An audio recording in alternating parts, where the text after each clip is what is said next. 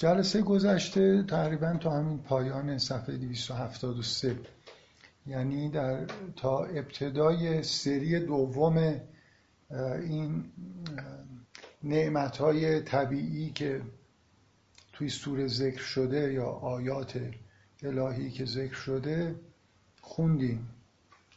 الان در واقع رسیدیم به همین مثلا آیه 65 تا 83 فرزن که یه قطعه نسبتا طولانیه و به نوعی مکمل اون قسمت اول سوره است که نعمت ها پشت سر هم ذکر می‌شد. یه مقدار از اون طولانی تره منتها خب ساختارش هم پیچیده تره کلا قسمت فکر می‌کنم سخت سوره است. و مهم اسم سوره از تو همین قسمت گرفته شده. به هر حال دارم به عنوان مقدمه میگم که شاید یه جوری یه چیز دیگه به یه جای حساسی از بحث سوره رسیدیم که احتیاج به دقت و تعمل داره. من طبق معمول یه چیزایی که از جلسات قبل مونده یا یادآوری های انجام میدم بعد وارد همین آیات 65 به بعد میشه. یه نکته ای که اخیرا من برخورد کردم حالا فکر می‌کنم گاهگداری اینجور یادآوری های کلی مفیده.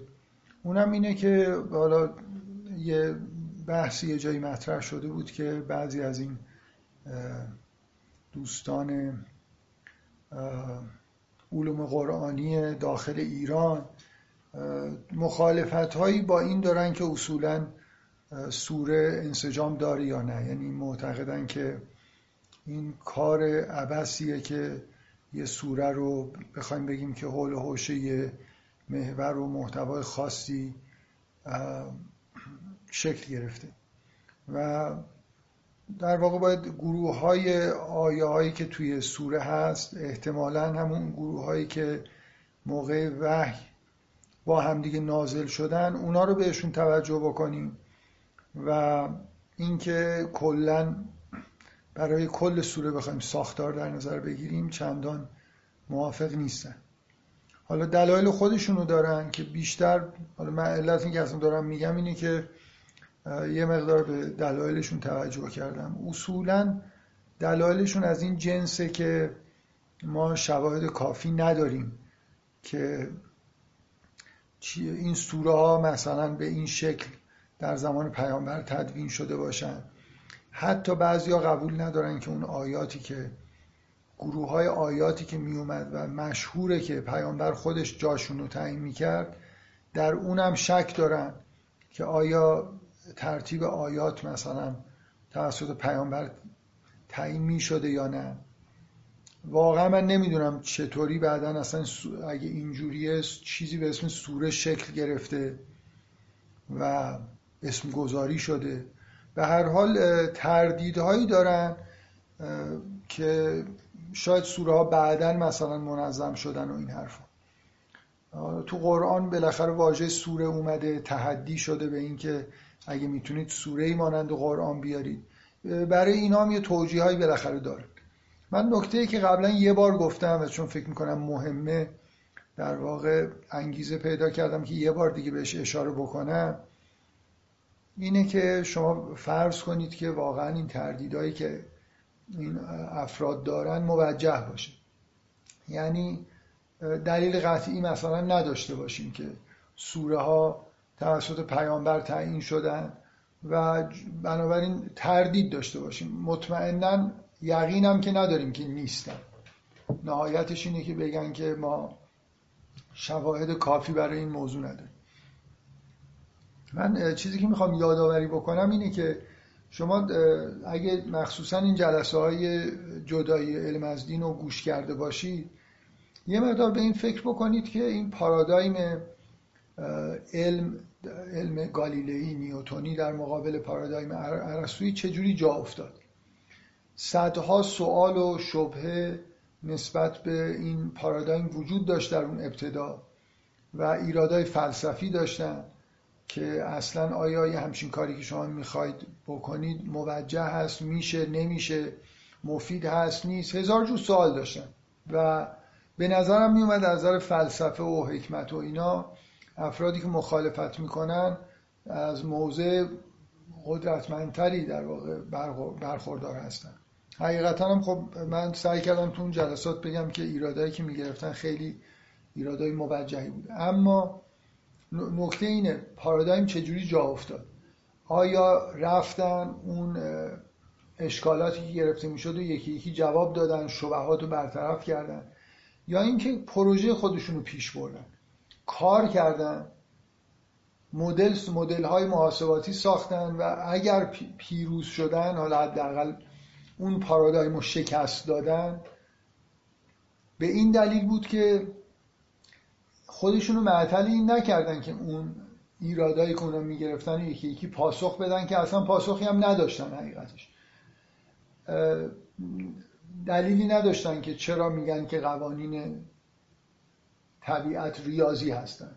چرا فقط کمیت ها رو مثلا وارد مسائل بکنیم یا علت های فایلی رو در نظر بگیریم موفق میشیم که مدل های خوبی مثلا ریاضیاتی ارائه بدیم. ده ها سوال بود که هیچ کدومش رو مستدل نمی‌تونستن بگن که دلیل خاصی براش دارن. همینجور شاید یه حس شهودی داشتن و شاید هم شهودشون واقعا از اینجا میومد که کار دیگه نمی‌تونستن بکنن. یعنی در حد ریاضیاتی که بلد بودن مدل سازیاشون بهشون تحمیل می‌کرد. ریاضیات بهشون تحمیل می‌کرد که اینجوری مدل سازی بکنن که طبعا یه پیشورزای پیش اومد. نکته اینه که کسی که مطمئن نیست که این سوره ها منسج توسط پیامبر توسط وحی ابتدا تا انتهاشون شکل گرفته باشه بنابراین ادعایی نمی‌کنه که اینا منسجم هستن. قطعا هم دلیل موجه و مبرهنی هم نداره که حتما اینا منسجم نیستن. کسانی که حالا مثل من و انشالله شما که تو این جلسات شرکت می‌کنید اعتقاد داریم که این سوره ها به نظرمون میاد که این سوره ها منسجم هستن. به نظر من بهترین راه به جای بحث کردن و وقت تلف کردن و رفتن دنبال شواهد تاریخی که اونم کار خوبیه راهی که در واقع منجر به این میشه که این نگاه این پارادایم پارادایم تفسیر مثلا اسمشو بذاریم سوره محور این غلبه پیدا می‌کنه اینه که کار بشه و نشون بدیم که سوره ها منسجم هستن. مخصوصا از این جهت می‌خوام بگم که باز دوباره توی اولین جلسه اشاره کردم و می‌خوام روی این تاکید بکنم که اسم سوره از این بخش گرفته شده. بنابراین این بخش مهمه. خب اینا روی نامگذاری سوره که دیگه خیلی بحث دارن که مثلا مردم انجام دادن و حاصل وحی نبوده. منم هیچ وقت تأکیدی روی نه ترتیب سوره ها ترتیب آیات توی سوره نه ترتیب سوره ها توی کتاب ندارم. روی نامگذاری هم تأکیدی ندارم ولی اگه سوره رو بخونیم و ببینیم که واقعا تعداد زیادی از سوره ها اینجوریه که نکات کلیدی در از اسمش در میاد خب کم کم این جا میفته که این کاری که ما داریم می‌کنیم درسته و یه جوری در واقع انسجام سوره ها نظم نظام سوره ها این اول تا آخر این آیاتی که توی سوره میاد کنار هم گذاشتن ترتیبشون اینا حاصل وحیه و کار موجهیه که دنبال معنی محوری و مثلا انسجام سوره بگردیم. می‌خوام بگم که بحث های تاریخی سر جای خودش منتها اینکه این تردیدهای تاریخی وجود داشته باشه. که در مورد این مثل اینه که به دلیل اختلافات که توی قرائات وجود داره و شک و شبه هایی که وجود داره در مورد مثلا موثق بودن متن قرآن همین قرائتی که الان دست ما هست و همه دیگه همینو می‌خونن و همین چاپ میشه خب فرض کنید از نظر تاریخی شک و شبهایی وجود داره که آیا این بهترین قرائته یا اصلا شک شبهای بزرگتر در مورد خود قرآن که چجوری جمع آوری شده فکر کنید وجود داره. خب یه راه اینه که یه عده آدمی که بحث تاریخی می‌کنن برن دنبال این که این موضوع رو در واقع بررسی بکنن سعی کنن نسخه های قدیمی تر گیر بیارن و یا شواهدی از داخل متن بیرون متن برای موثق بودن متن پیدا بکنن. و اینکه یه آدمی تفسیر وقتی داره تفسیر می‌کنه وقتی داره قرآن می‌خونه خودشون معطل این بحثا بکنه. یعنی در هر آیه شک بکنه که آیا این آیه الان همینجوری درسته غلطه چیزی در موردش بگم. می‌خوام بگم اگه شک شبه تاریخی سر کار بیاری نه فقط در مورد انسجام سوره ها نمی‌تونید بحث بکنید در مورد خود آیات هم باید دچار تردید بشید دیگه که آیا این آیات دقیقا الان مش... عین همون وحی اینجاش ممکنه اختلافاتی وجود داشته باشه. شاید یه قرائاتی وجود داشتن که از بین رفتن و الی آخر.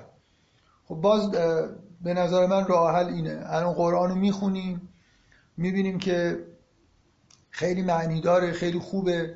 خیلی وقتا از تو آیات چیزایی می‌فهمیم که اصلا به عقل خودمون نمی‌رسیده یا زیبایی کشف می‌کنیم. یا همینطور نظم مثلا آیات و ترتیب آیات و تکنیک ادبی و یه چیزهایی پیدا می‌کنیم که ما رو به یه یقینی میرسونه که با یه متن تا حدود زیادی لاغت موثق سر و کار داریم. در مورد سوره هم همینه. من به هر حال چون این بحث رو شنیدم و فکر می‌کنم شاید شما هم در آینده یه جاهایی مواجه بشید با اینکه مخالفت هایی با این تفسیر سوره محور وجود داره اینو به عنوان پاسخ تو ذهن خودتون داشته باشید که هیچ لزومی نداره ما دلیل تاریخی بیاریم و اثبات بکنیم که این انسجام وجود داره. بعد بریم این نوع تفسیر رو پیش ببریم. برعکس تفسیر رو اگه پیش ببریم همونطوری که دانشمندا در ابتدای شروع این پارادایم جدید کردن به جای معطل شدن روی اون بحثا رفتن کارشون رو ادامه دادن به نتایجی رسیدن که به نظر خوب می اومد بنابراین نتیجه این شد که پارادایم قبلی از بین رفت و پارادایم جدید جایگزینش شد. هرچند خب در مورد مثال علم همچنان اون مشکلات اولیه‌ای که وجود داشت وجود داره و میشه در موردشون بحث کرد. ولی فکر می‌کنم در مورد تفسیر متن اگه شواهد خیلی خوبی از انسجام سوره ها نشون داده بشه دیگه به طور طبیعی خیلی چیزا حل میشه. حتی خیلی از شک و شبهایی که یه در مورد تحریف قرآن دارن حل میشه به نظرم تا حدود زیادی. در واقع این به نوعی پیدا کردن شواهد از داخل متن برای اثبات این که متن موثقه حساب میشه. به هر حال الان فکر کنید که این کار فوق العاده جدید شروع شده یعنی این شیوه کار کردن روی سوره ها و پیدا کردن نکات محوری سوره ها حد اکثر یه قرن اخیره که تفسیرهایی همچین گرایش های از خودشون نشون میدن. شاید در واقع یه دونه تفسیر بیشتر وجود نداره که خیلی روی این موضوع تاکید کرده باشه. تفسیر همین آقای اصلاحی که یه مفسر پاکستانیه که تفسیر کامل قرآن نوشته و روی این موضوع خیلی تاکید داره. بقیه تفسیران به هر حال مثل المیزان یا تفسیر سید قطب و چند تا, چند تا تفسیر جدید دیگه هم بالاخره یه اشاره هایی به محتوای سوره ها می‌کنن. نکته اینه که دقیقا مثل فکر کنید آغاز علم اینا مثلا این کارهایی که داره انجام میشه مثل کارهای اولیه گالیله و اون آدمای هست که کپلر و کسایی که علم رو شروع کردن. فکر کنید یه نیوتونی 20 سال دیگه 30 سال دیگه ظهور می‌کنه و چنان تفسیری می‌نویسه و چنان شواهد خوبی میاره که دیگه همه مات بشن. انشالله این اتفاق میفته و من فکر می‌کنم که همینجوری که می‌بینید دقت که می‌کنه آدم در سوره این عدم انسجام اولیه در واقع خیلی زود از بین میره و به یه محتوای منسجمی توی سوره ها می‌رسیم من برای اینکه حالا این بحث رو انجام دادم دو تا نکته. می‌خوام بگم اینقدر برای من عجیبه که چرا یه آدم معتقد و مؤمن به قرآن؟ آدمی که مؤمن نیست خب اصلا فکر می‌کنی این متن حتما تحریف شده این متن.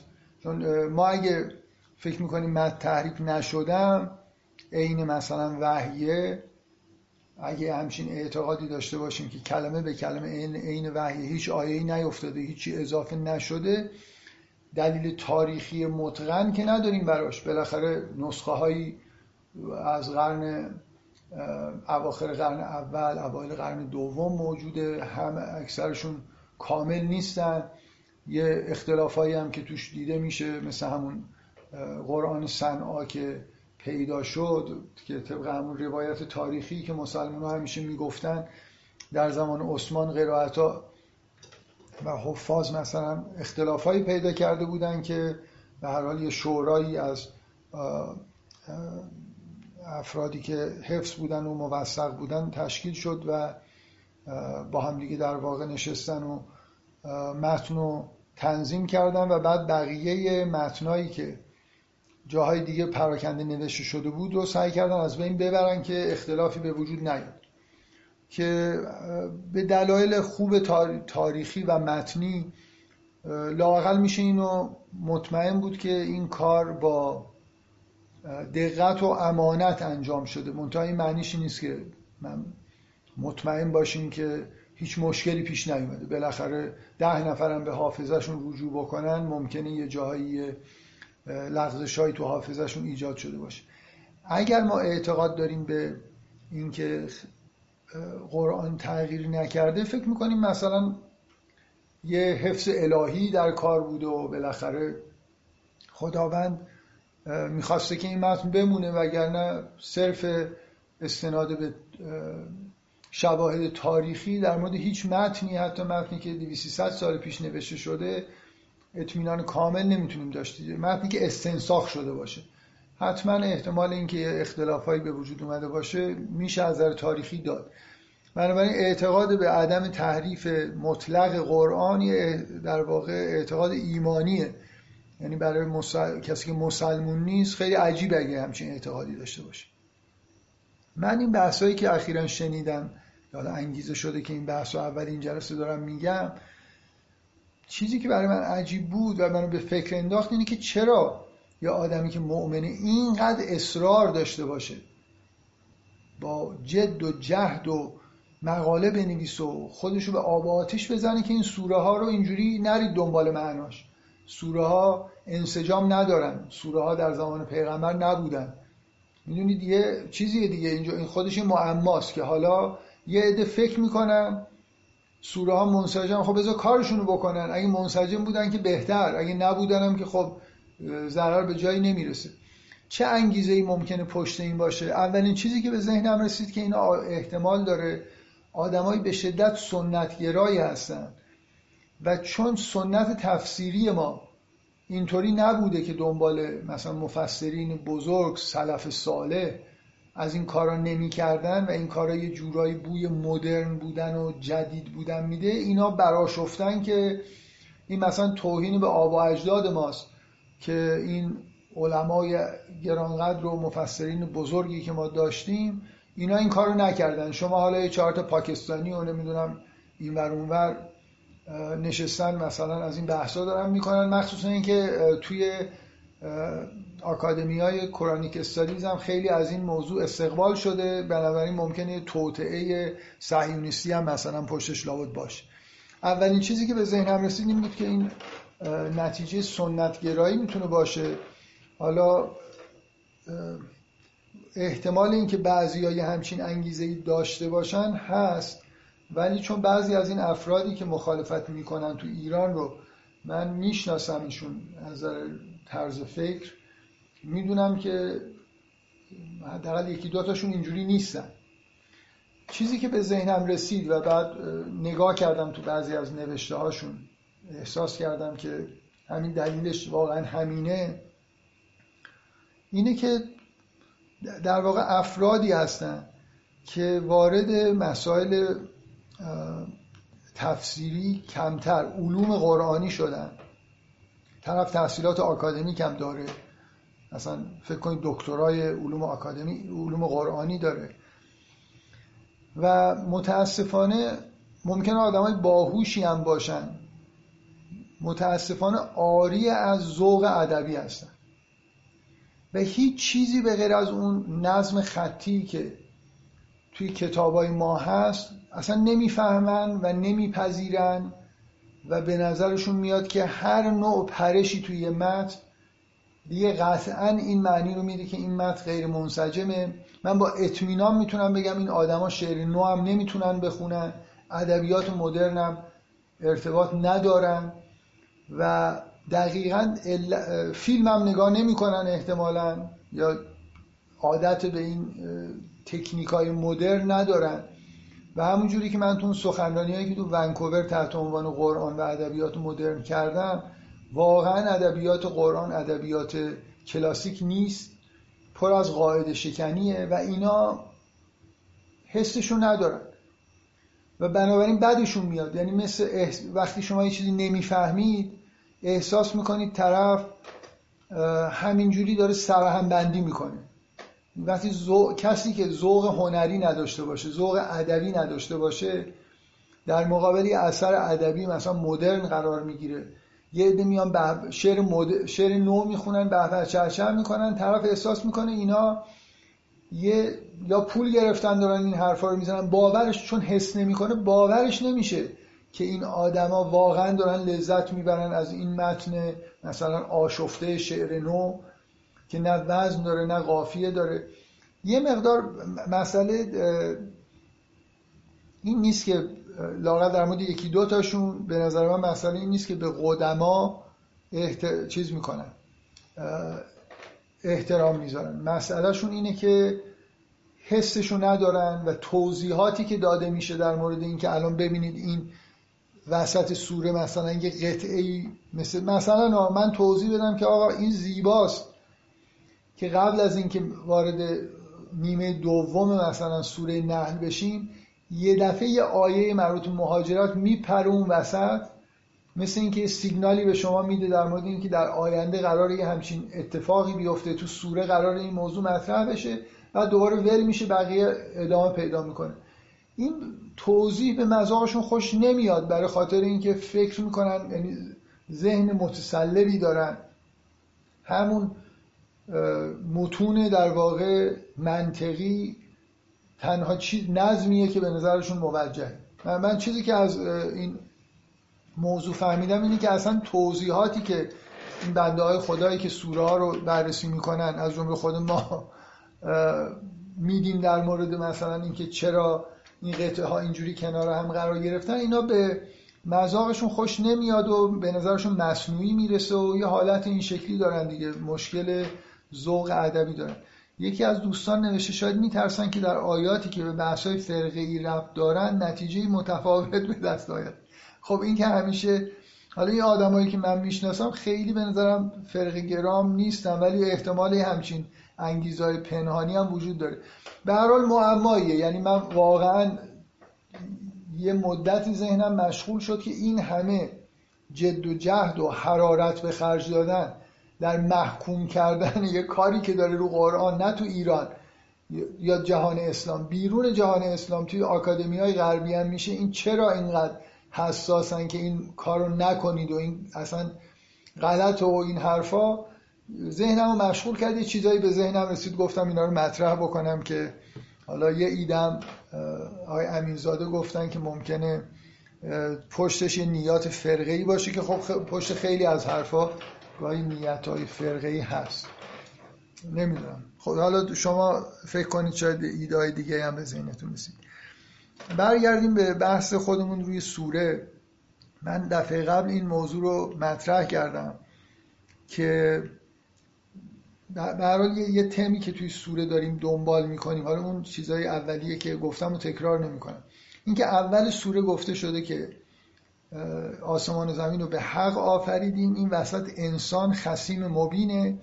و یه چیزی که از ابتدای سوره تا 60 70 درصد سوره که میریم جلو تا همین تا همین انتهای حداقل آیه 83 حداقل تا اینجا ادامه داره به طور کاملا پیاپی این بحث با مشرکینه یعنی اینکه اون خسیم مبین چی میگه چی کار می‌کنه چه ادعایی داره چه افکاری داره. و اینکه پادزهرش مثل اینکه چیه پاسخ چیه به چه چیزایی باید دقت بکنن این مجادله احسن با اون خسیم مبین چیزی که در انتهای سوره روش تاکید میشه این یه چیزیه که از ابتدای سوره شروع میشه تا حداقل این آیه 83 ادامه داره که این ارجاعات به طبیعت یا بحثایی که در مورد مثلا پیامبران پیشین میشه و اینا در واقع بخش مربوط به همین موضوعه. که من دفعه قبل دعوتتون کردم که از اول نگاه بکنید ببینید که این خسیم مبین چه حالاتی داره چه چیزایی بهش نسبت داده میشه. استکبار داره منکر قیامت منکر رسالت مشرک برای خداوند در رزق و همه چیز شریک قائل میشه. در مورد رسالت میگه اینا اساطیر الاولینن مثلا یه آیه جالب هست که میگه که اینا بالاترین قسم های خودشونو می‌خورن که قیامتی وجود نداره. و چیزی که دفعه قبل بهش رسیدیم اینه که اینا یه حالت زن ستیزی و نفرت از زن هم داره. من چیزی که می‌خوام این جلسه در واقع در ابتدا شروع بکنم و فکر می‌کنم به بحثایی که بعدم میشم ارتباط داره اینه که همونطوری که مثلا یه مقدار صحبت کردم که استکبار چرا نقطه مقابل تقواست چی باید بفهمیم از استکبار و چرا استکبار باعث میشه که اینا در واقع شکرگزار نباشن به آخرت اعتقاد نداشته باشن؟ این توجیهی که در قرآن هست که اینا در اثر استکباره که به اینجا رسیدن در... چجوریه؟ آیا درست هست یا نه؟ و اینکه چطوری شرک مثلا کمک می‌کنه که اینا شکرگزاری نکنن و این حرفا. الان یه سوالی که مطرحه اینه که آیا ارتباطی بین این حالت زن ستیزی و نفرت از زنشون که اینجا می‌بینید که از دخترها بدشون میاد و اون حالتهایی که قبلا در موردش صحبت کردیم حالتهای استکباری و حالت انکاری که دارن وجود داره یا نه؟ من می‌خوام توضیح بدم که اینجوری هست. یعنی یه هماهنگی در واقع با این حالت وحشتناکی که این سنتی که به وجود اومد. چرا؟ این آدم ها آدم مستکبر چرا کارش به اینجا می‌رسه که حس خوبی نسبت به زنها نداشته باشه؟ مرد مستکبر یه همچین ویژگی پیدا می‌کنه.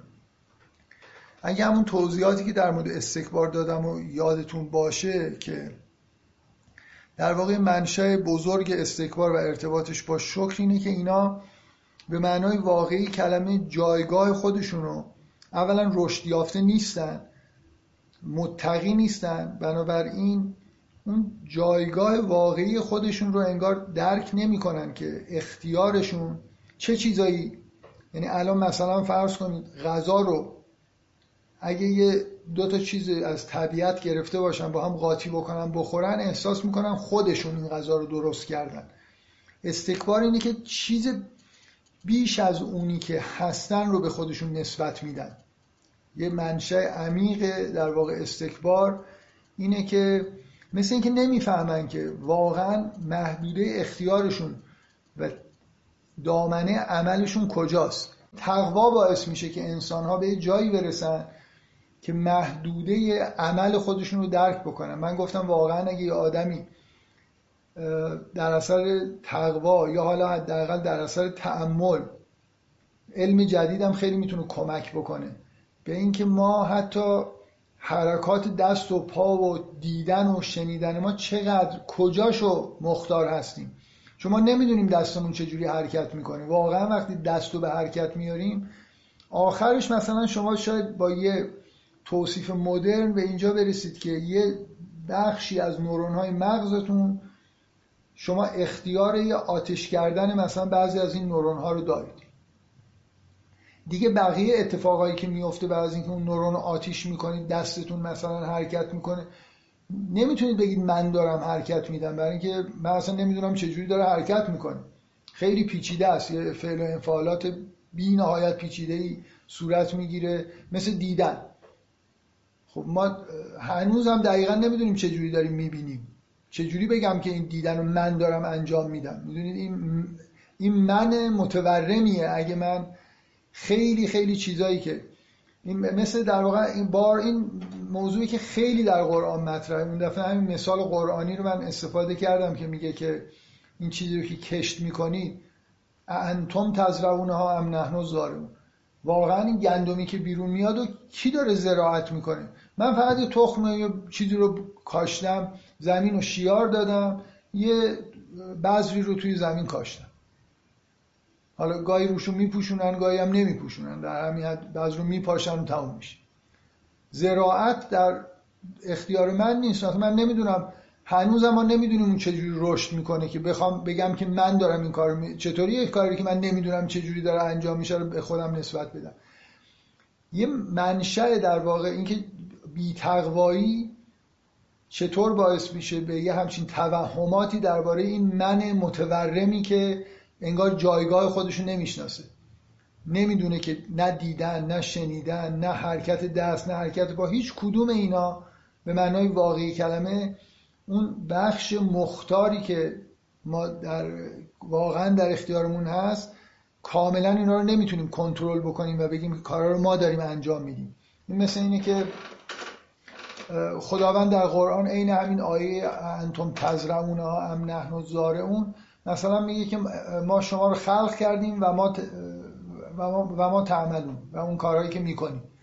عملی که من انجام میدم هم مثل همون زراعت. واقعا انگار فقط یه بذری رو یه بذری رو میکارم. مثل اینکه یه حرکت اولیه رو انجام میدم. تقوا باعث میشه که ما این چیز رو پیدا بکنیم دیگه. انگار جای خودمون رو پیدا بکنیم. که این از نظر رشد و تکامل روحی بی نهایت مهمه. مثل اینکه من تازه وقتی که درک بکنم که کجا در اختیارم هست به معنای واقعی کلمه مختار میشم از اختیار خودم استفاده می‌کنم. اتفاقا این آدمای مستکبر ارتباطش با اون آیه‌ای که می‌گفت که اگه خدا می‌خواست من گفتم اون آیه‌ای که میگه اگه خدا می‌خواست ما این کار رو نمی‌کردیم به شدت در واقع نشان دهنده اینه که عمیقا اینا در درونشون جبری هن. یعنی بر از اختیار خودشون استفاده نکردن. اختیارشون آکبنده. این نوع تفکر این نوع استدلال در واقع استدلال آدمیه که مختار نیست. که یه همچین انتظاری داره. انگار خود خداوند چرا این کار رو با... گذاشت ما این کار رو بکنیم. آدمی که از اختیار خودش استفاده می‌کنه می‌دونه که خب خداوند پیامبر فرستاده گفته این کار رو نکنید من با اختیار خودم کردم حالا باید مسئولیتش قبول کنم. آدم رشد نیافته یکی از ویژگیاش اینه که مسئولیت اعمال خودش رو قبول نمی‌کنه مثل کودکه. یعنی خودش هم این بلای سر خودش بیاره باز قبول نمی‌کنه که من بلا رو سر خودم آوردم و مسئولش مسئولیتشم با خودم. برای اینکه واقعیتش اینه که تقلید داره می‌کنه توی جریانی افتاده داره میره و مختار نیست. فقط فقط با تقواست که آدم به اختیار به معنای واقعی کلمه می‌رسه. و اختیارم همونه که مثل اینه که من اون دفعه از این تمثیل استفاده کردم. مثل اینکه در این ملک وجود ما یه اتاقک کنترلی هست اتاق کوچیکیه توش یه دستگاهایی در اختیار ماست یه دکمه‌ای رو می‌تونیم بزنیم و دیگه بقیه این ملک وجود ما که دست و پا و اجزای مختلف ماست واقعا در اختیار ما نیست. اون دگمه رو ما می‌زنیم. ما مثلا فرض کنید می‌تونیم یه جور تنظیم بکنیم که یه جایی باشیم یا یه جایی نباشیم یه چیزی به گوش ما برسه یا نه. ولی اون فرایند این که به گوش ما برسه تو ذهن ما ثبت بشه کی دوباره از درون مثلا بجوش و به خاطر ما بیاد. خیلی دیگه این چیزا اصلا قابل کنترل نیست. ما یه محدوده ای از اختیار داریم که اگه اونجا به اون اتاقک برسیم اونجا رو بشناسیم و درست مستقر بشیم راه در واقع کمال ما از همین از همینجا میگذره که می‌تونیم در واقع انسان می‌تونه اینجوری به مقام خلیفت اللهی برسه. یعنی اون تو اون اتاقک بشینه و همون کارهایی رو انجام بده که دقیقا خداوند می‌خواد. اون بقیه نویزا و پارازیتایی که چیزای غیر قابل کنترلی که در اکثر آدم وجود داره اونا کم کم حذف بشه تسلط کامل پیدا بکنه و در واقع بتونه اون نقش خلیفت اللهی رو بازی بکنه.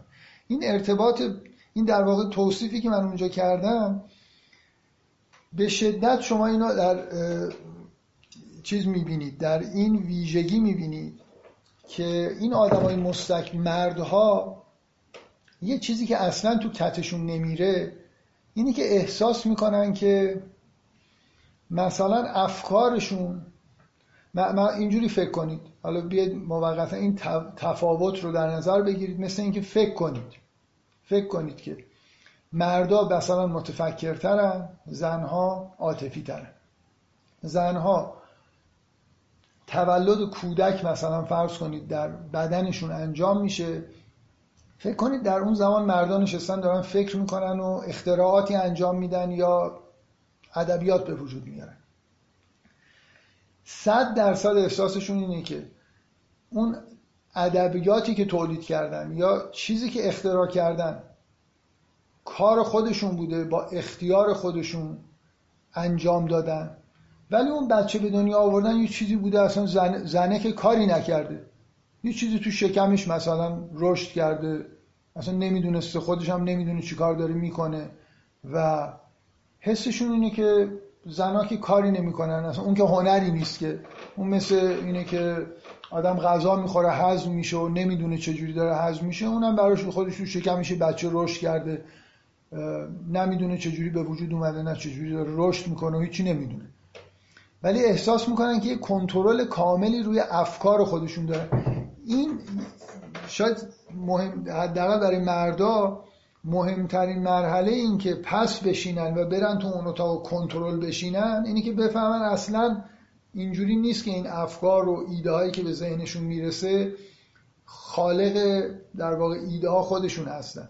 ما دقیقا توی همه زبان ها اینجوریه و درست هم هست که با فعل مجهول میگیم یه چیزی به ذهنم رسید یه ایده به ذهنم رسید. یه فکری کرد یعنی بیشتر اینجوریه که در واقع خودمون متوجه هستیم که اگه یه اختراعی مختر انجام داده نمی‌دونه این ایده از کجا اومد.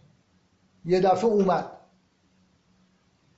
و افکار ما شعرها ادبیات تا در اندازه همون یعنی اگه به اینجا برسیم که همون قدری که یه زن در شکل گرفتن یه کودک مؤثره مردم توی شکل گرفتن افکار و ایده ها و چیزهایی که می‌فهمن و دانشی که در واقع تولید می‌کنن در واقع اون چیزی که تو ذهنشون میگذره کلا انسان ها روی ذهنشون هم همونقدر می‌تونیم بگیم که کنترل داره. ما به هیچ وجه اینکه چه چیزایی یادمون بمونه چه چیزایی یادمون نمونه. کی یه چیزی یادمون بیاد؟ کی یه ایده جدید به ذهنمون برسه؟ خیلی وقتا اینجوریه که آدم مثل یه کسی که دهنش رو باز کرده و منتظره که غذایی تو دهنش بذارن آدم داره میپله که منتظره که ایده به ذهنش برسه. نمی‌دونه می‌رسه یا نمی‌رسه. کی می‌رسه؟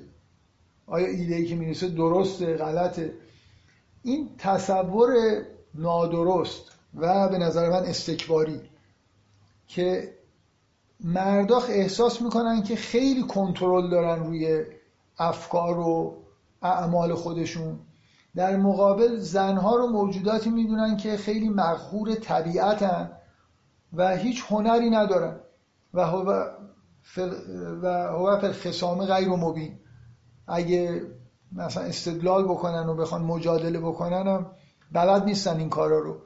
یعنی اون یه هنری در واقع مردا برای خودشون قائلن. اونو توی زنان نمی‌بینن که اولا جا داره که سوال بکنیم این چقدر هنره. و ثانیا جا داره سوال بکنیم که این چقدر واقعا در اختیار آدم هست. یعنی مثلا فرض کنیم مردا بگن ما متفکرتریم تفکر منطقی بهتری داریم و چنین و چنانی. بعد بررسی بکنید ببینید چقدر کنترل دارن واقعا. روی اینکه ذهنشون منطقی کار بکنه یا نکنه. می‌تونن سه ارزشی فکر بکنن؟ نه. می‌تونن یه جور منطق جدید ابداع بکنن؟ نه. اصلا به نظر میاد این چیزایی که به ذهن ما می‌رسه نه اون الهامات و اینا. همین گزارهای منطقی که پشت هم ردیف می‌کنیم هم به نوعی خارج از کنترل ماست. نتیجه ساختار مغز ماست. مغز ما اینجوری کار می‌کنه. مثلا با دو ارزشی کار می‌کنه. ما وقتی به منطق سه ارزشی هم فکر می‌کنیم دو ارزشی فکر می‌کنیم. یعنی یه گزاره در منطق سه ارزشی وقتی ثابت می‌کنیم درسته دیگه مقابلش هم غلطه. اگه چیز دیگه گفته بشه. اینجوری نیست که ممکنه بتونیم یه مدل چند ارزشی بسازیم ولی خود اون مدل ریاضی چند ارزشی چند ارزشی نیست دو ارزشیه. چون اصلا ما چیزی به غیر از اینکه مثلا جمع نقیزه این محاله نمی‌فهمیم نمی‌تونیم بفهمیم. می‌خوام بگم یه, یه نکته اینجا وجود داره یه نکته استکباری وجود داره که نتیجه همون اینکه آدم فکر بکنی که غذا رو خودش کاشته خودش در اومده. اینکه قارون میگه که اینو از علم خودم این ثروت رو به دست آوردم. واقعا احساس می‌کنه علم خودم اون که دیگه مال منه. این علمی که ما داریم از کجا میاد؟ فرقی با اون رزقی که می‌خوریم نداره. یعنی اگه اینو یه نفر خوب درک بکنه که ما دانش هایی که یاد می‌گیریم هم مثل همون زراعتمون یعنی میزان اختیاری که می‌تونیم از خودمون در واقع خرج بکنیم خیلی خیلی خیلی پایین تر از اون چیزیه که در ابتدا به نظر می‌رسه. کلا در این توهمات استکباری که آدما خودشونو بزرگتر از اون چیزی که هستن اختیاراتشون و اعمالشون رو وسیعتر از اونی که واقعا هست می‌بینن مردا نسبت به زنها احساس برتری پیدا می‌کنن میرن به سمت همین فرهنگ مرد سالار و از جمله اینکه تمام فرایندای واقعیت اینه که در زنهای فرایندای طبیعی مثل همین بچه به دنیا آوردن وجود داره یا بعضی از فرایندهایی که مربوط به عواطف که خیلی به نظر خارج از کنترلشون می‌رسه. منتها نکته اینه که اون قسمت افکار مثلا فرض کنید خلاقیت ادبی هنری و اختراعات اکتشافات اون چیزایی هم که مردا به خودشون نسبت میدن همونقدر خارج از کنترل فقط درک نمی‌کنن. یعنی یه جوری احساس می‌کنن که خیلی همه روی افکار خودشون کنترل دارن. زنا تا حدودی توی رشد مثلا کودک در درونشون مؤثرن. برای همینه که حضرت مسیح فقط از یه موجودی مثل مریم می‌تونه متولد بشه. زن دیگه نمی‌تونسته مسیح متولد بکنه برای اینکه شرایط روحی یه زن توی رشد جنین توی اون اتفاقایی که اونجا داره میفته موثره همونطور ما هم شرایط روحیمون روی ایده هایی که به ذهنمون می‌رسه. اینکه مثلا فرض کنید چه ایده ای بزنید چه چیزی به نظر ما درست می‌رسه.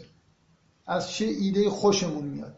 اینا خیلی خیلی ربط داره به حالتهای روحی خودمون. همون جوری که وضعیت کودک توی جنین ربط به حالتهای روحی مادر پیدا می‌کنه افکار ما ایده های ما اینا هم یه جوری ربط پیدا می‌کنه به افکار به حالات روحی خودمون. می‌خوام بگم یه منشأ مرد سالاری توهمات استکباری در مورد اینه که ما وقتی فکر می‌کنیم خیلی در از اختیار خودمون داریم استفاده می‌کنیم. مثلا وقتی خلاقیت و هنری به خرج میدیم یا نمی‌دونم چیزی رو اختراع می‌کنیم یا قضیه رو ثابت می‌کنیم خیلی از اختیار خودمون داریم استفاده می‌کنیم. ولی زنا مثلا وقتی دارن بچه دار میشن از یه همچین اختیاری استفاده نمی‌کنن. مقهور و مجبورن. در حالی که ما در کارهایی که می‌کنیم مجبور نیستیم.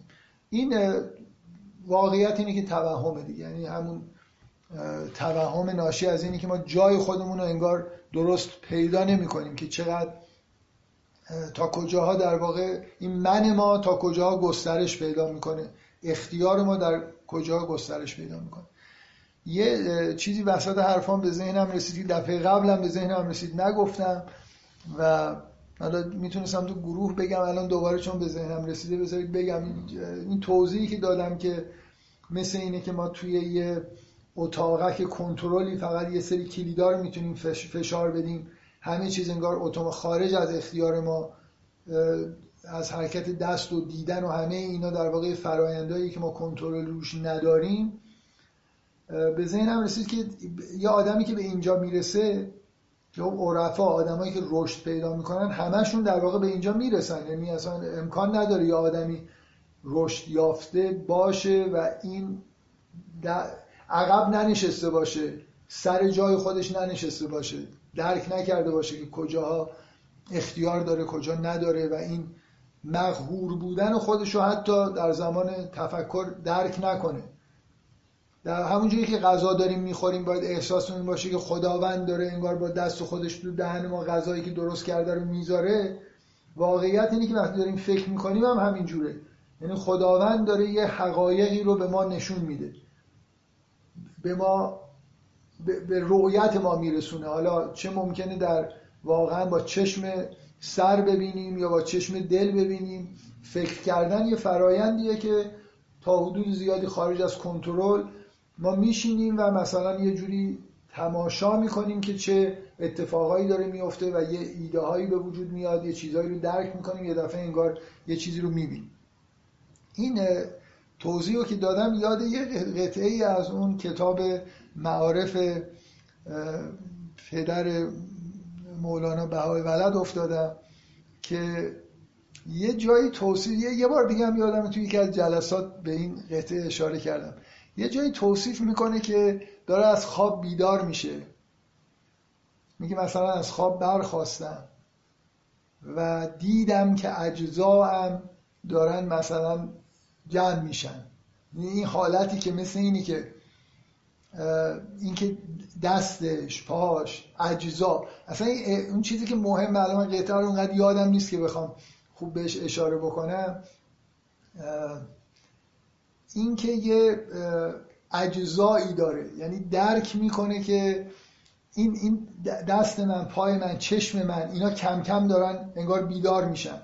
هم من خودش انگار یه جای دیگه ای تو اون اتاقک بیدار شده. حالا داره این دستگاه ها کم کم دارن مثلا روشن میشن.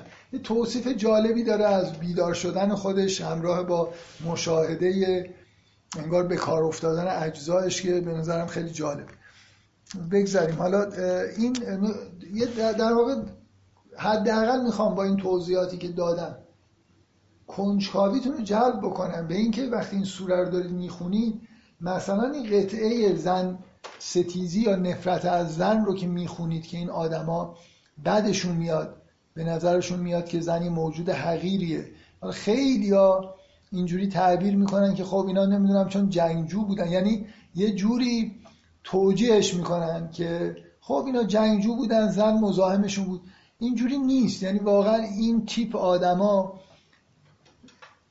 برای اینکه در آیات دیگه هم می‌بینید تو همون سوره زخرفه که مثلا میگن که اینا و هو فی الخصام غیر افمن آیا, آیا کسی که در زینت مثلا بزرگ شده و, و, در مجادله غیر مبینه مثلا درست هم نمی‌تونه حرف بزنه. این رفتی به جنگ نداره. یعنی اون توصیفی که اتفاقا اونجا احساس خودشون نسبت به زنها بیان می‌کنن شبیه همین مردای به اصطلاح متنفر از زن زن گریز و کنم اصطلاح انگلیسیش میزوجنی و نمی‌دونم فارسی چی باید گفت. زن زن ستیز نیست لزوما. کسی که از جنس زن اصلا بدش میاد. مردایی که از زنها بدشون میاد از حالتهای زنانه بدشون میاد بیشتر اون حرفایی که تو اون سوره زخرف اگه اشتباه نکنم گفته میشه اگه اشتباه می‌کنم اینو تصحیح بکنید لطفا. اگه کسی اون آیات رو بتونه پیدا بکنه بفرسته که بخونم خوبه. من همزمان نمی‌تونم سرچ بکنم. و او فی الخصام غیر مبین. افمن ینشع فی الهلیت و او فی همچین آیه هست اگه اشتباه نکنم تو سوره زخرف. این احساسی که اونجا بیان میشه از نوع این که اینا نمی‌تونن بجنگن و این حرفا نیست. خیلی از فرهنگ ها ممکنه توی جاهایی بودن جنگ بوده ولی در این حد این احساس رو نداشتن. در حال این احساسات الان در دنیای مدرن هم وجود داره و مثلا این نمونه خیلی خوبش که این همبستگی بین این حالت های استکباری و او من یونش فی الحلیت و هو فی الخصامه غیر مبین این آیه ای که سوره آیه چند سوره چند؟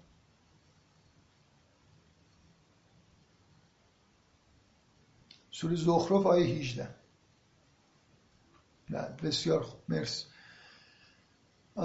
شما مثلا نیچه رو نگاه کنید نیچه خیلی نمونه خوبیه دیگه که این دوتا حالت رو با هم دیگه داره. می‌خوام بگم اون, حالت استکبار به اون حالت ابرمردی و اون حالت های احساس اختیار و قدرت بیش از اندازه و اگزجره شده ای که به یه مرد دست میده نتیجهش اینه که ضد زن میشه و از زنها بعدش میاد و این حرف من این توضیح رو دادم. برای اینکه یه خورده جلوتر که بریم فکر می‌کنم به موضوع سوره در واقع یه جوری مربوط میشه و به هر حال مهمه که شما این خسم مبین حرفایی که می‌زنه و حالاتی که داره رو همبستگیشو با هم دیگه سعی کنید درک بکنید. من تا جایی ممکن تا اینجا یه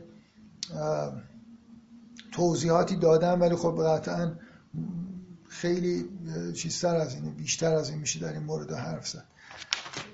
بیایم سراغ این قطعه فعلی که می‌خوایم در واقع در موردش صحبت بکنیم. اینو در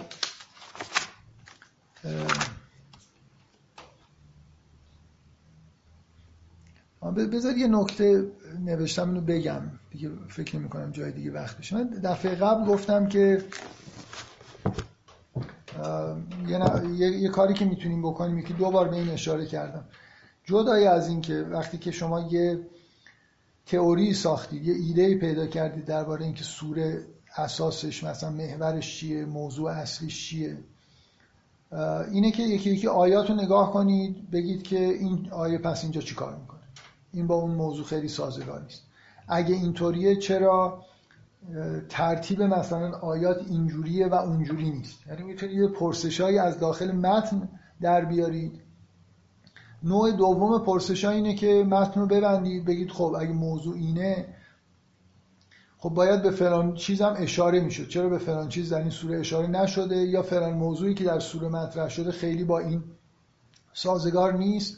و اینطوری با این پرسش ها در واقع تئوری اصلی خودتون رو زیر سوال ببرید تکمیلش بکنید یا اصلا ممکنه به این نتیجه برسید که تئوری اشتباهی رو در واقع دارید پیگیری می‌کنید به یه چیز دیگه ای فکر بکنید. یکی از بچه یه چیزی توی گروه مطرح کرد که مثلا چرا اینجا به دعا پرداخته نشده که خودش و سایر دوستانم جواب دادن که مثلا این موضوع سوره چرا خیلی با دعا کردن برای فکر می‌کنم منظورشون دعا کردن برای مثلا نجات انسان ها و اینا بود. حالا دقیقا یادم نیست که. من از این جهت خوشحال شدم که بالاخره این نوع فکر کردن یعنی فقط این نیست که سوال رو از اون متن در بیاریم. سوال رو از توی ذهن خودمون تصوراتی که داریم درباره اون موضوعی که فکر می‌کنیم سوره در موردشه می‌تونیم در واقع سوال مطرح بکنیم. یه نکته ای که من گفتم الان می‌خوام بهش اشاره بکنم اینه. شما میگیم که در این سوره حداقل تا مثلا آیه 83 اون خسیم مبین یه حالات و افکار و اعمالی داره که داره در موردش صحبت میشه و پاسخگویی انجام میشه. تقریبا یه همچین فرمی داره. می‌خوام نظرتون رو به این جلب بکنم که اگه ما بودیم قطعا اول یه چیزی از ادعاهای این خسم مبین رو می‌گفتیم بعدا شروع می‌کردیم به مثلا اینکه نعمتهای الهی رو بشمریم در پاسخ به اون چیزی که اون گفته. می‌دونید؟ یعنی ما مجادله رو معمولا با یه آدم انگار باید یه ادعایی بکنه. اول اون ما, ما چیزی که نظمی که تو ذهنمون اینجوریه. می‌خوام نظرتون رو به این جلب بکنم که در قرآن اینجوری نیست. یعنی حرف حق زده میشه اول.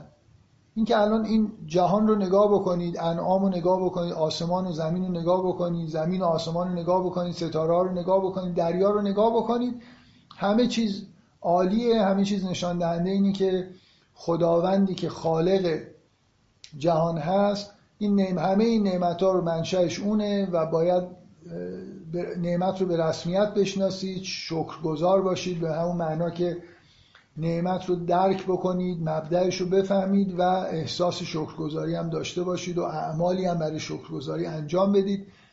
و چیزی دیگه وجود نداره. کسی چیزی خلق نکرده که بخواد. اول آیات میان مثل اینکه حقیقت بیان میشه بعد کم کم ادعاهای خاص مطرح میشه که به نظر من خب این جالبه دیگه. یعنی ممکنه ما اینجور عادت نداریم. اگه بخوایم با این نفر مجادله بکنیم اول سوالاشو مطرح می‌کنیم بعدا حرفای درست. در قرآن اصولا مبنا بر گفتن سریح قاطع و روشن حقیقته. اون نویزایی که اونا میفرستن و حرفایی که می‌زنن در حاشیه است. برای همین مقدم نمیشه. این ساختار این سوره در واقع این ویژگی رو به وضوح داره. حالا سوالی که از متن من می‌تونم مطرح بکنم اینه که اگه حالا من چندین بار چون این حرف زدم اگه بخش ارجاع به طبیعت و نعمت الهی در ابتدای سوره هست بعد دوباره وسط سوره بهش برمیگردیم چرا اینجوریه؟ چرا همشو سر هم گفته نمیشه؟ آیا این دو قطعه با هم دیگه فرق دارن؟ مثلا اولیش یه چیز داره میگه به یه چیزایی داره اشاره می‌کنه. دوم در هر دوتاش انعام هستن در هر دوتاش باران هست در هر دوتاش ثمرات هستن. به نظر می‌رسه که یه جورایی حتی تکرار بینشون وجود داره. این بالاخره یه سوالیه دیگه که اگه قراره به نعمتهای الهی در این سوره اشاره بشه چرا دو بخش شده؟ آیا برای اینه که مثل بعضی از این تکنیک های مدرنی که توی ادبیات انجام استفاده میشه برای اینکه حوصله سر نره چند بخش می‌کنن؟ مثلا یه دیالوگ طولانی. فرض کنید شما در یه داستانی دو نفر قراره که 20 صفحه با هم دیگه دیالوگ داشته باشن.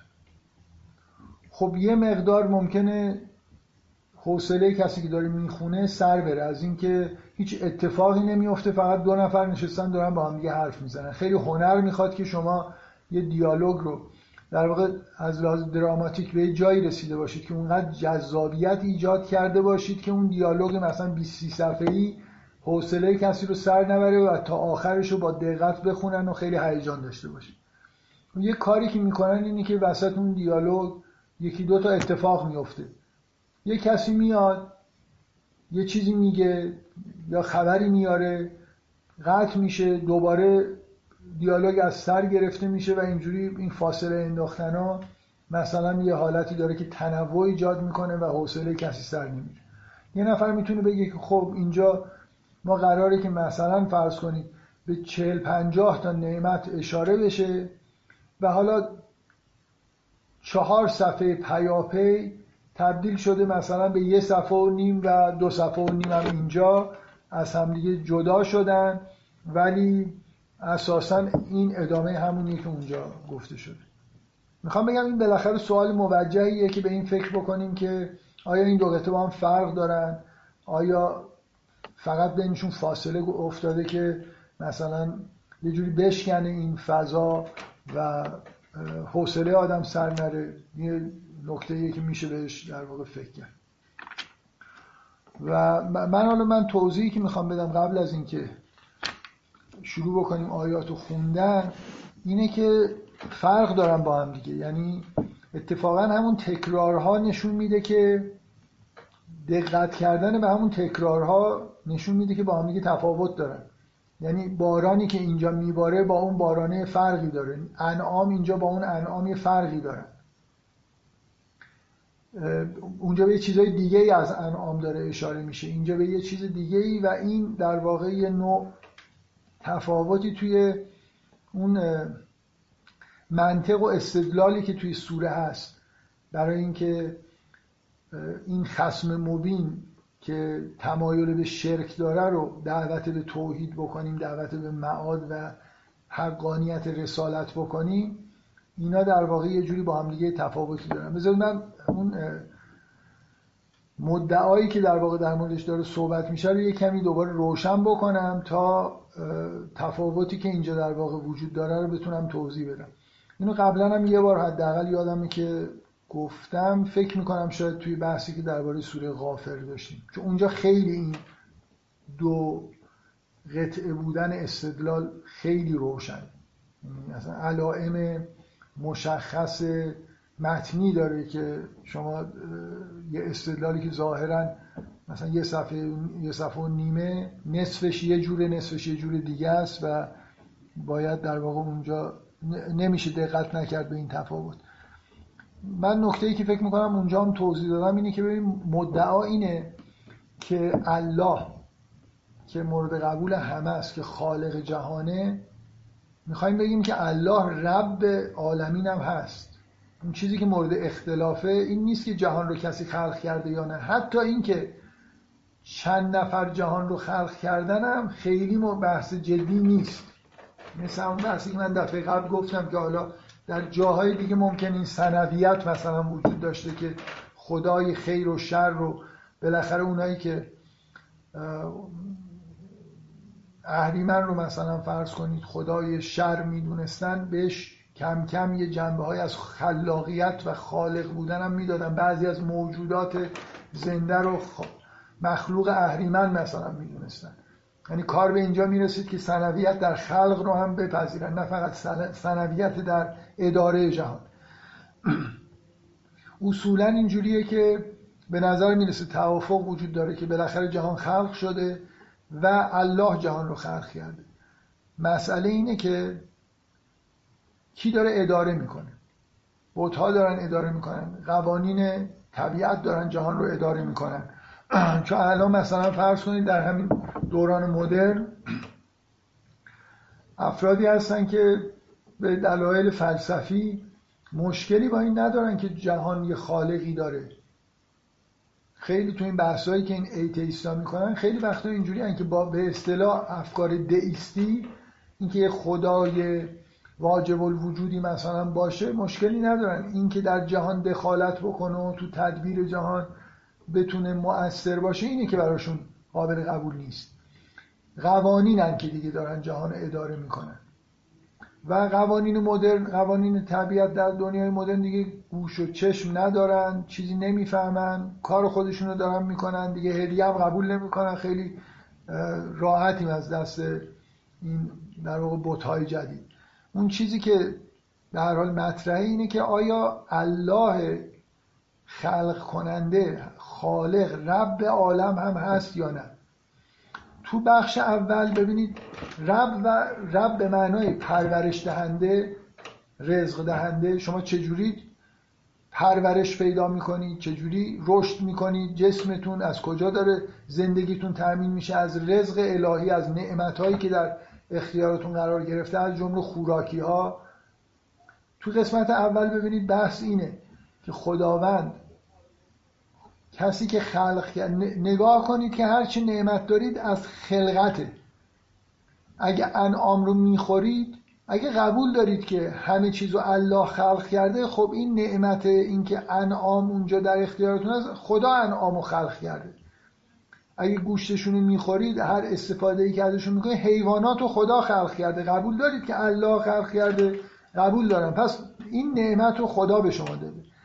دریاها رو کی خلق کرده؟ کسی که غیر الله خلق نکرده. ماهی که از توش می‌خورید کشتی که درش حرکت می‌کنه ستاره ها رو کی خلق کرده؟ همه اینا رو خداوند خلق کرده. بنابراین پرورش شما نعمت هایی که در اختیارتون هست که زندگیتون رو داره تعمین می‌کنه همه از اللهه کسی دیگه دخالت نداره.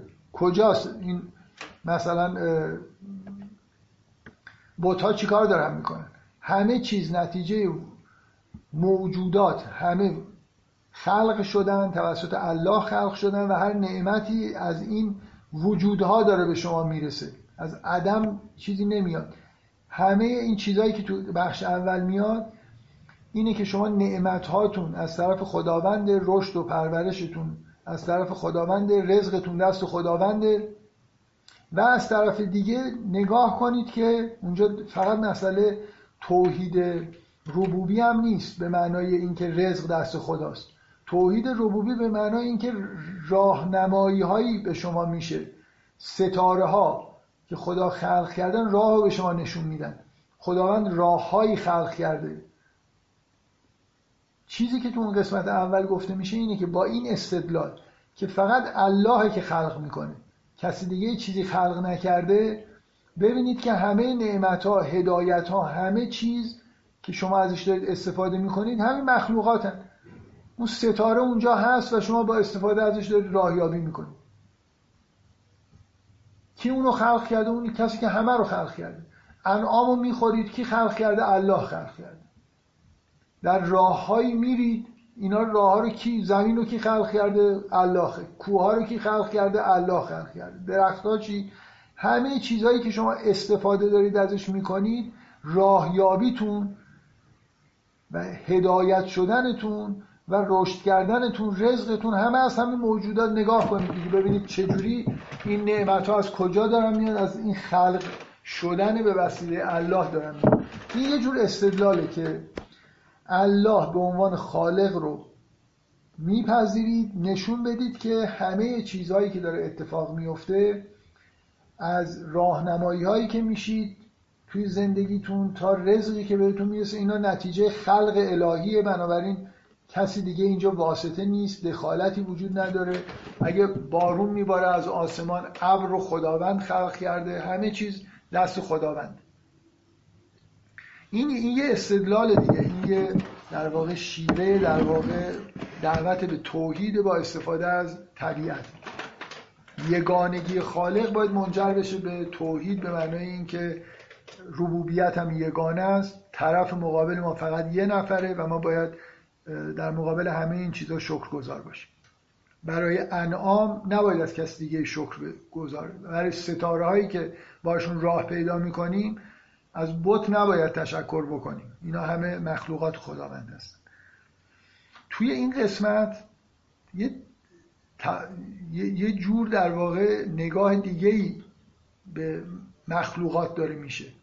اولا بذارید این ساختار این نزدیک 20 آیه رو فکر می‌کنم 65 تا 83 19 تا آیه اینجا وجود داره اگه 83 رو آخرش بگیریم. یعرفون نعمت الله ثم ینکرونها و اکثر هم الکافرون. یا آیه 81 حداقل این ذکر این پدیده ها تا آیه 81 یعنی 17 آیه ادامه داره. هفت تا از این آیات با کلمه والله شروع میشن که این از همین آیه 65 هست تا آیه 81 یعنی یه چیزه یه نشانه متنی خیلی روشن وجود داره اینجا که اینجا هیچ کدوم از اون آیات ابتدایی والله نداره اولشون اینجا والله داره و بعد اگه کسی شک بکنه که اینجا رو جدا کنه از هم دیگه مثلا از 65 تا اونجایی که اون تمثیلا میان رو یه قطعه بگیره تمثیلا رو یه قطعه بگیره بعدا دوباره قطعه بعد رو جدا بکنه این نشانه متنی مشترکی که بین از آیه 65 تا 81 ادامه داره یه جوری مانعه که در واقع ساختار این قسمت اینجوریه که شما از آیه مثلا 65 تا آیه 72 72 یا 73 باید بگید که اینجا یه قطعه است بخش اول این قطعه است بعد وسطش یه پرانتزی باز میشه که دو تا تمثیل میاد بعد دوباره با والله و اخرجکم من بوتون امهاتکم دوباره برمیگردیم به همین سری آیاتی که با والله داره شروع میشه. می‌خوام بگم یه ساختار سپاره وجود داره که پاره اول و دومش شباهت های لفظی مشخصی دارن و یه قسمت وسطش هم که دو تا تمثیله که کاملا با هم دیگه در واقع منسجمن دیگه. معلومه که اون وسط یه چیزی داره گفته میشه. خب اینا اینا به چی دارن اشاره چه فرقی بین این چیزهایی که اینجا داریم می‌بینیم؟ لاقل فعلا تو همین قطعه پاره اول از این قطعه. یعنی از آیه 65 مثلا تا 72 73 این چیزهایی که گفته میشه از آسمان آبی نازل میشه که زمین زنده میشه.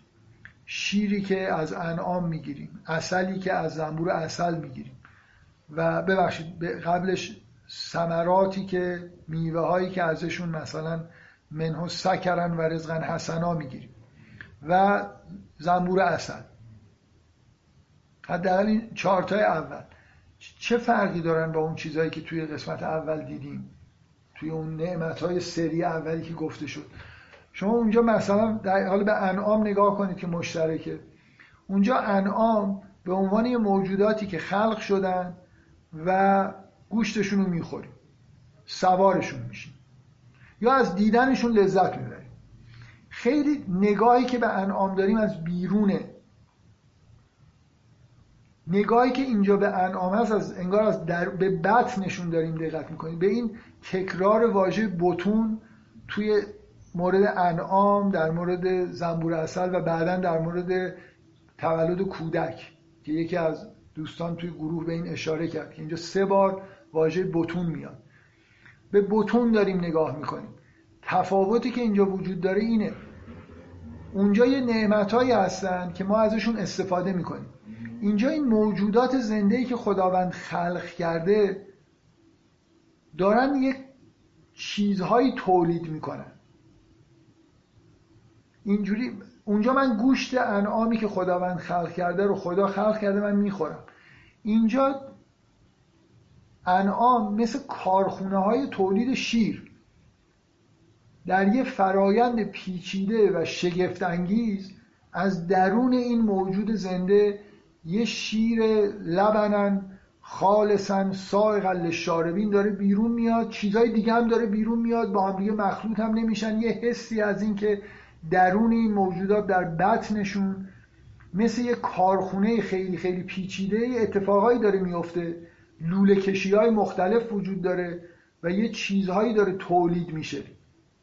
در واقع تو این بخش شما زمین رو می‌بینید که گیاه رو بیرون میفرسته از خودش. از درونش از بارون میباره از درون زمین گیاه بیرون میاد. اینکه زمین زنده میشه علف سبز میشه درختها رشد می‌کنن. از داخل زمین دارن بیرون میان دیگه. یه چیزی زمین داره تولید می‌کنه. انعام از درونشون داره شیر بیرون میریزه. از درون این درختها از توی این کارخونه های عجیب و غریبی که از توی زمین انواع مختلفش در میاد از توشون یه میوه هایی ظاهر میشه که اینا تولید کردن. موجودات زنده و طبیعت به مسابه کارخونه تولیدی. اینجوری نگاه کنید به اینها. و از همه مهمتر و طولانیتر و جایی که اسم سوره ازش اومده توصیف خیلی عجیبی از اینکه چجوری به زنبور اصل گفتیم که برو و این مثلا ثمرات رو ازشون خونه درست کن بعد برو از این ثمرات بخور و اینا رو تبدیل به اصل بکن مثلا. باز دوباره میگه که یخرج من بطونها شراب مختلف الوانه این بذارید اون احساسی که من خودم چون خیلی این حس یعنی همیشه وقتی نگاه می‌کنم واقعیتش اینه که گاو که زیاد ندیدم زنبور اصلم خیلی باش دمخور نبودم اون یه دونه گاو توی بازار دهلی دیدم که هنوز دارم حرفشو می‌زنم.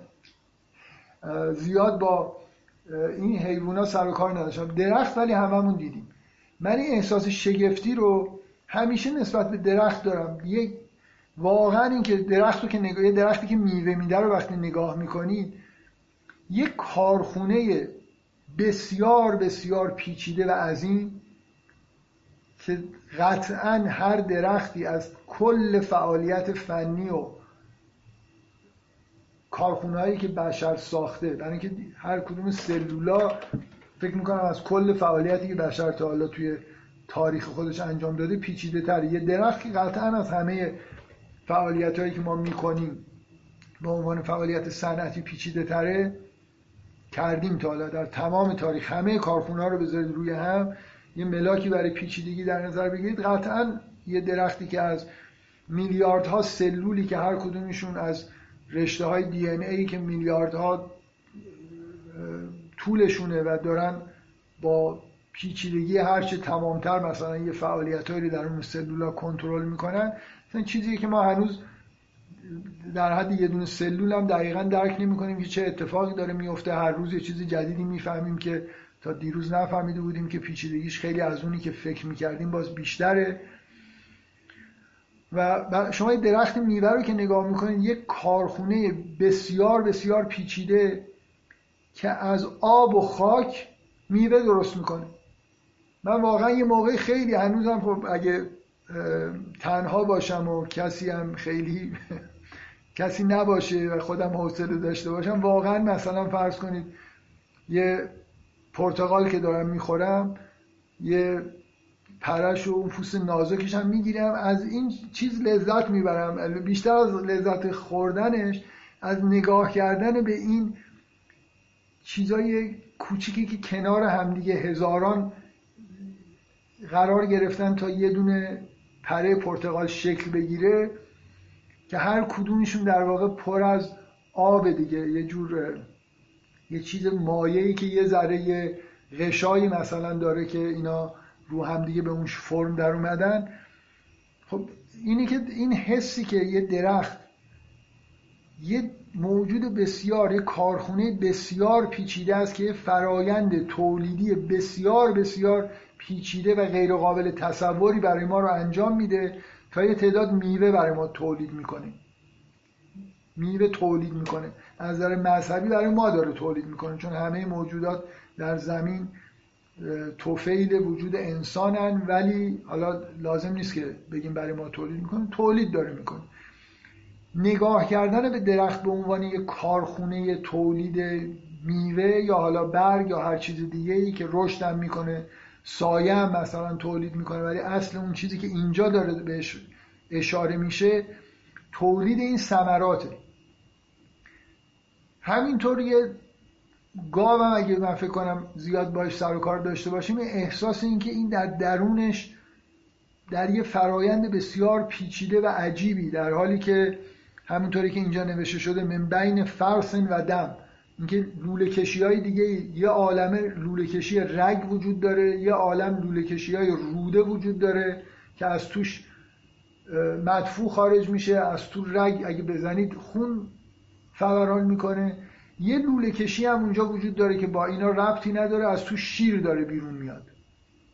که یه نوشیدنی بسیار بسیار مفید و خالصا سائقا للشاربینه نگاه کردن به طبیعت و از همه پیچیده تر زنبور اصل دیگه شاید اون موقع درک نمی‌کردن که چقدر زندگی زنبور اصل و تولیدش و کاری که می‌کنه پیچیده است.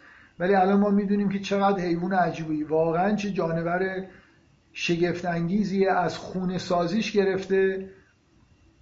این خونه های استاندارد عجیبی که می‌سازن تا شیوه تولید مثلش تا شیوه در واقع تولید اصلش مرا... سازمان اجتماعی که داره مراقبتی که از کودکان خودشون می‌کنن. یه جانوریه که بغیر از پیچیدگی خود هر کدوم این موجودات سازماندهی بسیار پیچیده هم داره. اینجا توی این آیات بیشتر روی یه دونه تک زنبور در واقع متمرکزیم. یخرج من بطونه ها. از درونهایش نه درونشان. دقت کنید در هر دو مورد انعام و زنبور اصل کلمه بتون میاد برای یک موجود نه برای همشون. یعنی اگه, اگه من بگم بتون هنه مثل اینکه هر کدومشون یه بطن دارن از توش یه چیزی داره در میاد. اینجوری ممکنه بفهمیم. ولی تاکید روی اینه که هر کدومشون بتون دارن. لایه هایی دارن در درونشون یه دنیایی هست که از توی این دنیاها یه چیزی داره. در واقع نگاه کردن به طبیعت به موجودات زنده به عنوان کارخونه هایی که با یه برنامه ریزی بسیار دقیق و شگفتانگیز کاری رو دارن انجام میدن و محصولی رو تولید می‌کنن. این تو نگاه اول نیست. این چه ارتباطی با توحید داره؟ چه ارتباطی با رسالت داره؟ که قبل از اینکه این آیات شروع بشه میگه ما و ما انزلنا علیک الکتاب الا لتبین لهم الذی اختلفوا فیه و هدى و رحمتا لقوم یؤمنون. بعد میگه والله انزل من السما که این انزلنا علیک الکتاب و انزل من السماء ماء با هم دیگه یه تطبیقی پیدا می‌کنن که یه جور انگار ارتباط برقرار می‌کنن. مسئله اینه که مخصوصا دیگه در مورد زنبور اصل ببینید چه جوری صحبت می‌کنه و اوها ربک الی این موجودات برنامه ریزی شدن فقط خلق شده نیستن. به طبیعت نگاه کنید موجودات فقط خلق نشدن مثل سنگ یه جایی بشینن. کار یه پروسه های بسیار پیچیده ای رو دارن با برنامه بسیار دقیقی که یه انگاری نرم افزاری توشون اینستال شده. این داره کار می‌کنه چیز تولید می‌کنه. و این اون نکته که به وحی و نبوت ربط داره. یعنی در واقع چیزی که تو این آیات داره گفته میشه هم توحید به این معنا که. به همه موجودات نگاه کنید خالقشون اینا رو یه جوری خلق کرده و برنامه ریزی هم کرده. شما به طبیعت که نگاه می‌کنید موجودات زنده نمی‌بینید که بعدا یکی داره اداره می‌کنه. اینا اداره شدن. زنبور اصل در خلقتش در واقع انگار اینکه چیکار باید بکنه هست. اینطوری نیست که مثلا زنبور اصل می‌تونست میوه تولید بکنه. زنبور اصل خلق شده که اصل تولید بکنه. درخت خلق شده و ساختارش اینجوریه که میوه تولید می‌کنه. برنامه ریزی شده کار داره انجام میده طبق یه برنامه ای و این طبیعتی که جلوی چشم ماست موجودات زنده اینجوری هن. وقتی به اینا نگاه می‌کنید اینا کارخونه های تولید پیچیده ای هستن که با یه برنامه بسیار مشخص دارن کار می‌کنن. شما هم باید همینجوری باشید. کتابی که نازل میشه بر شما وحی الهی وقتی زنبور وحی شده بهش به شما به پیامبرم داره وحی میشه به شما کتاب داره داده میشه. شما اگه از این کتاب پیروی بکنید اصل تولید می‌کنید. اصل انسانی. یه چیزی ازتون بیرون میاد. شما اگه چیزی که از انسان بیرون میاد علمشه افکارشه شعر می‌تونه بگه اعمال نیک و حسنه می‌تونه انجام بده. ما می‌تونیم خالق چیزهایی باشیم اگر از کتاب الهی پیروی بکنیم کما اینکه همه موجودات زنده همینجوری دارن پیروی می‌کنن. این مخصوصا توی چهارمین پدیده یعنی زنبور اصل دقت بکنید ببینید با چه لحنی این آیات گفته میشه. من دفعه اول به اشاره کردم گفتم یه انگار بین پیامبر و زنبور اصل داره یه ارتباطی برقرار میشه با این ابتدا. و اوها ربک الان پروردگار تو نمیگه. می‌تونست بگه والله خداوند وحی کرد مثلا. الله وحی کرد. که با این سیاق این آیاتی که و با این تکرار والله هماهنگ بود. ولی اینجوری نمیگه. خطاب می‌کنه به پیامبر. میگه پروردگار تو به زنبور اصل وحی کرد. همون پروردگاری که به تو وحی می‌کنه به زنبور اصل وحی کرد. به تو یه برنامه ای داره میده برای همه انسان به زنبور اصل هم برنامه زندگیشو گفت. گفت این کارو بکن. تو که خلق شدی می‌تونی اصل تولید بکنی. شیوه زندگیت باید این باشه. و اوها رب و کیلن نهر ان تخذی من من تاکیدم روی اینه که اولا خطاب برمیگرده به پیغمبر. کلمه وحی استفاده میشه. و از واژه ربوکه استفاده میشه و دقیقا به اینجا نگاه بکنید که بعدا میگه ثم کلی من کل ثمرات فصلوکی سبل ربک. به خود زنبور اصل میگه که یعنی این این که پروردگار زنبور اصل همون پروردگار توه. به اون که خطاب می‌کنه میگه پروردگارت. من الله پروردگار توه پروردگار پیامبر ما هم هست. به هر دوتا داره وحی می‌کنه. این توازی که ایجاد میشه بین وحی به پیامبر وحی به زنبور اصل این استفاده رب یه بار به صورت ربکه یه بار به صورت ربکه ربکه برای زنبور اصل و برای پیامبر.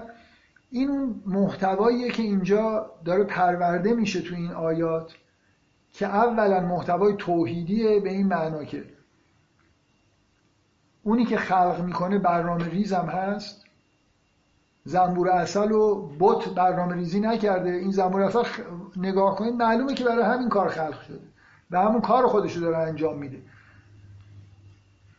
درخت خلق شده که میوه بده. کسی بهش نمی‌تونه به هیچ بوتی نیومده به درخت یاد بده یا بگه پرورشش بده برای مثلا گلابی بده یا بتونه یه بوتی به درخت گلابی بگه تو سیب بده. درخت سیب سیب میده درخت گلابی اینا نتیجه خلقتشونه و برنامه انگار در درونشون وجود داره که چیکار بکنن کارخونه هایی که طبق اون برنامه دارن کار می‌کنن. این دیدگاهیه که مثل یه دیدگاه جدیده. یعنی اگه تو دفعه اول آیات مثل انعام موجوداتی بودن که خلق شده بودن ما ازشون استفاده می‌کردیم. همونجوری که بودن. سوارشون می‌شدیم میخوردیمشون یا از نگاهشون می‌کردیم لذت میبردیم. این دفعه قراره که به انعام به صورت یه موجودی که یه پروسه ای رو انجام میده در درون خودش بطن داره و یه چیز گوارایی ازش بیرون میاد نگاه بکنید. حالا به این چهار تا آیه نگاه کنید. اینو یه نفر از دوستان توی گروه گفت. منم وقتی خوندم گفتم که داره میگه. یعنی مثل این نزدیک شد که یه چیزی بگه و فکر کنم آخرش هم نگفت. اینکه این چهار تا چیزی که توی این چهار تا آیه هست آب شیر سکر و سکرن و رزقن حسنا در مورد میوه ها و اصل اینا همون چهار تا مایه گوارایی هستن که در بهشت هستن. اینا شر... اولا دقت کنید همه از نوع شرابن. ببینید به این ثمرات به میوه ها که نگاه می‌کنه میگه نگاه بکنید میگه ببینید اولی که آب هستن از آسمان میاد. زمین آب می‌گیره و گیاه میده بیرون. همشون این حالتی که انگار از توی بطن یه چیزی بیرون میاد. از درون ابرها آب بیرون میاد و باعث احیای مثلا زمین میشه. شراب اولی آبه. دومی شیره که از درون انعام شیر بیرون میاد. یه خوردنی خیلی مثلا یه نوشیدنی خیلی مناسب. سومی هم که حرف میوه هاست میگه تتخذون منهو منهو سکرن و رزقن حسن ازش شراب و رزق حسن می‌گیرید. مثل اینکه شراب و آب میوه مثلا. باز انگار یه جوری میره سراغ این که اینا رو فشار می‌دید از توشون یه مایه بیرون میاد. اینجایی که محصول مایه نیست یه جوری میبردش سمت این که انگار یه شرابی داره به وجود میاد. و سومی هم به اصل تحت عنوان شراب اشاره می‌کنه. یخرج من بطونها شراب مختلف الوانهم اینا چهار تا در واقع جوی آب و شراب و اصل و شیری که در بهشت هست اینا در بطنشون انگار به بهشت وصلن. دارن یه چیز آسمانی رو نازل می‌کنن از درون از بطنشون بطونشون انگار یه جوری وصل به یه جاییه. اگه مادی فکر نکنید معنوی نگاه بکنید این موجودات دارن انگار از آس... ما... ما که از بهشت اخراج شدیم اومدیم توی زمین قرار شد تا مدتی اینجا برای ما یه رزقی فراهم باشه. همون چیزهایی که در بهشت بود انگار یه جوری توسط این موجودات داره وارد این جاری میشه. حالا قطعا اون اصل بهشتیش نیست ولی چیزیه که شبیه اونه و در مورد بهشت که خداوند داره صحبت می‌کنه از این محصولات به عنوان از این واژه ها استفاده می‌کنیم. خب شیر بهشتی همین شیر نیست. مثلا شیر پاستوریزه نیست. شیر گاو نیست. ولی یه چیزی اونجا هست یه نوشیدنی هست که انگار در این عالم به صورت همین شیر ظاهر شده که خداوند تمثیلی اگه بخواد صحبت بکنه درباره بهشت از کلمه شیر استفاده می‌کنه. اصل بنابراین این موجودات وقتی پیروی می‌کنن از الله و از برنامه ریزی که شدن فصلوکی سبل سبل ربه که زللا رو درست انجام میدن استکبار ندارن برنامه رو که میپذیرن و درست انجام میدن وصل میشن انگار به آسمان ها و یه چیزی یه تعام آسمانی رو وارد زمین دارن می‌کنه و انسان هم همینطوره. این مثل همین میگم مثل اینه که به انسان بگه تو هم بیا از این پیروی کن از این وحیی که داره میشه. از این کتابی که داره نازل میشه. هنوز ببینید احکام و اینا نیومده. این دقیقا این قطعه پیش زمینه اینه که انگار کتاب به معنای احکام داره نازل میشه دستورات اخلاقی داره میاد. بیایید از اینا پیروی کنید اصل تولید بکنید. چیزی از بهشت وارد جا... پیامبر از خداوند اطاعت کرد پیروی کرد قرآن رو وارد جهان کرده. حضرت مریم مسیح رو وارد جهان که از بطون اینها از بطون زن و مرد پدیده هایی که کاملا آسمانی هن و بهشتی هستن انگار از طبقات بالای خلقت موجوداتی قرآنی که در کتاب موجود در لوح محفوظه دانلود شد. اینا همه این موجودات زنده به عنوان دانلود کننده تعام بهشتی به عنوان دانلود انسان به عنوان دانلود کننده حضرت مسیح قرآن و هر چیزی که انگار از اون عالم معنوی می‌تونه وارد زمین به شکلی بشه. حالا در بالاخره یه نازل میشه دیگه از اون آسمان بالاخره به زمین داره میاد. ما هم درونمون یه بطنی هست که اگه وصل بشیم درست در واقع زندگی بکنیم از دستورات دستوراتی که وحی داره میشه به کی داره وحی میشه؟ به پیامبر داره وحی میشه. بر کی داره نازل میشه اینها؟ اولا در درون ما فعلهمه ها فجورها و تقوا بوده. اینجوری نبوده که ما, ما مثل بقیه موجودات زنده یه چیزی داریم. یه برنامه ریزی داخلی داریم. می‌دونیم گناه و ثواب و عقاب و این چیزا در درونمون حسش هست. ولی آسیب می‌بینه. وحیی که به پیامبر داره میشه در واقع اون دستورالعمل به صورت کتاب که از بیرون داره میاد با واسطه زبان به نوعی داره به ما دستورات منتقل می‌کنه و این قطعه ای که اینجا الان هست این نعمت هایی که حداقل در این ابتدا دارید می‌بینید این حس درش هست که ما رو داره انگار به این متوجه می‌کنه که چرا باید به توحید معتقد باشیم. این دفعه نه برای خاطر اینکه نعمت ها نتیجه مخلوق بودنه که توی قسمت اول گذشت. به این دلیل که ببینید که ربوبیت موجودات خلق شده جزو خلقتشونه و اینا توسط خداوندی که هر کی اینا رو خلق کرده برنامه ریزی هم کرده زندگی هم دارن می‌کنن. درخت رو خدایی که خلق کرده برنامه الله برنامه ریزی کرده میوه میده. کسی دیگه این کار نکرده. جهان بر اساس برنامه خود برنامه الله برنامه خالق داره کار می‌کنه. هم دعوت به رسالت هست هم دعوت به توحید هست. در واقع بیان یه استدلالی برای توحید ربوبی هست. و همین که در اون ابتدا می‌بینید دیگه مسئله احیای ارز بعد موتها هم گفته میشه که اشاره به اینه که در واقع از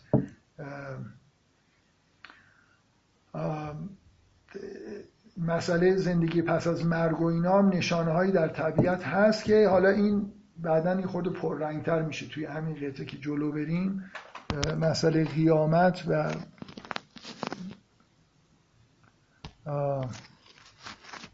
حیات پس از مرگ یه چیزی پیدا می‌کنه اهمیت بیشتری پیدا می‌کنه.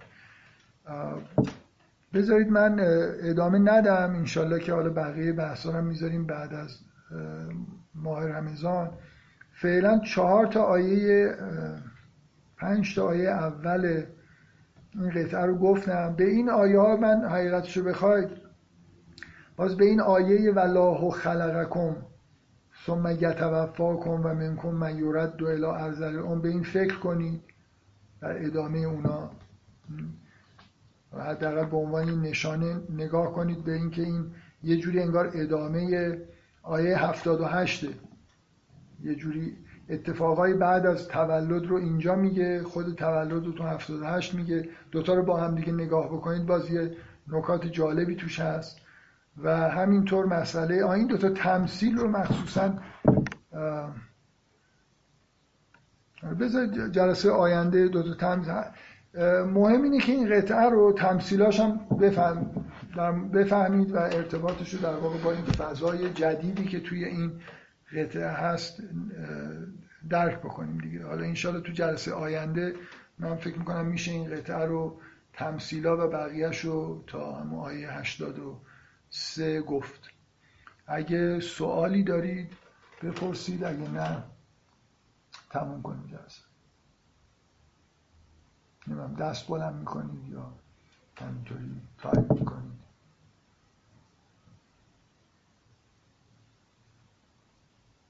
هیچ سوالی نه. خب حتما قانع کنن من چی می‌کنم؟ میگم حمله به صحت می‌کنم. لابد قانع کننده بوده. همه چیز حل شده. الحمدلله دیگه مشکل نیست. بسیار خوب. پس انشالله تا جلسه آینده که دیگه بیرون ماه رمزون ببینیم چه روزی از هفته میشه برگزار کرد دیگه. ساعتش هم طبعا بعد از افتار نیست. یه ساعت دیگه ای براش تعیین می‌کنیم. پس فعلا خداحافظ شد